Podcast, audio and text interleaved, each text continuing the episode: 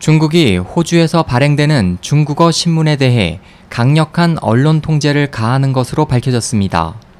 11일 일간 시드니 모닝 헤럴드 인터넷판 등 현지 언론들은 중국 정부가 호주에서 발행되는 대부분 중국어 매체에 대해 통제를 강화하고 있다며 정치적으로 민감하거나 중국 정부나 공산당의 비우호적인 기사들은 두서너 개의 매체를 제외하고는 거의 다 차단되고 있다고 보도했습니다.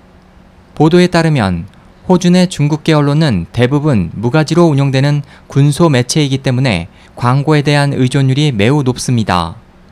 중국은 이 같은 상황을 이용해 광고 등을 무기로 자신들의 입장에 어긋나는 기사를 쓰는 매체의 광고를 철회하고 대신 이를 우호적인 친중 매체들에 돌리고 있습니다.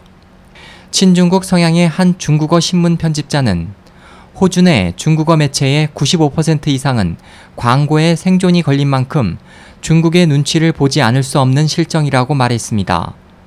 시드니에서 발행되는 한 독립적인 신문의 경우 지난 6월 테난먼 민주화 운동 기념식 관련 기사를 둘러싸고 중국 영사관 직원들과 갈등을 빚은 후 광고가 취소되는 일을 겪었습니다.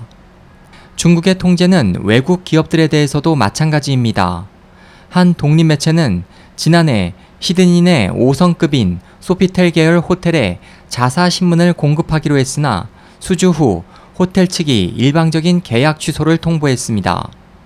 호텔 측은 해당 신문사가 중국 내 장기 적출과 관련한 기사를 게재한 것이 문제가 됐다면서 중국과의 사업 때문에 압력을 물리치기 어려웠다고 밝혔습니다.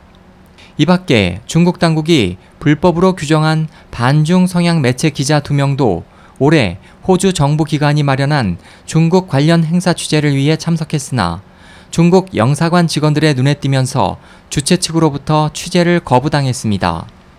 이에 대해 시드니 공대 청이펑 부교수는 중국 정부는 언론 통제를 위해 광고 취소 압력뿐만 아니라 중국어 대학과의 협력 봉쇄나 중국 정부의 비자 발급 거부 등의 방법도 사용하고 있다고 말했습니다. SOH 희망지성 국제방송 홍승일이었습니다.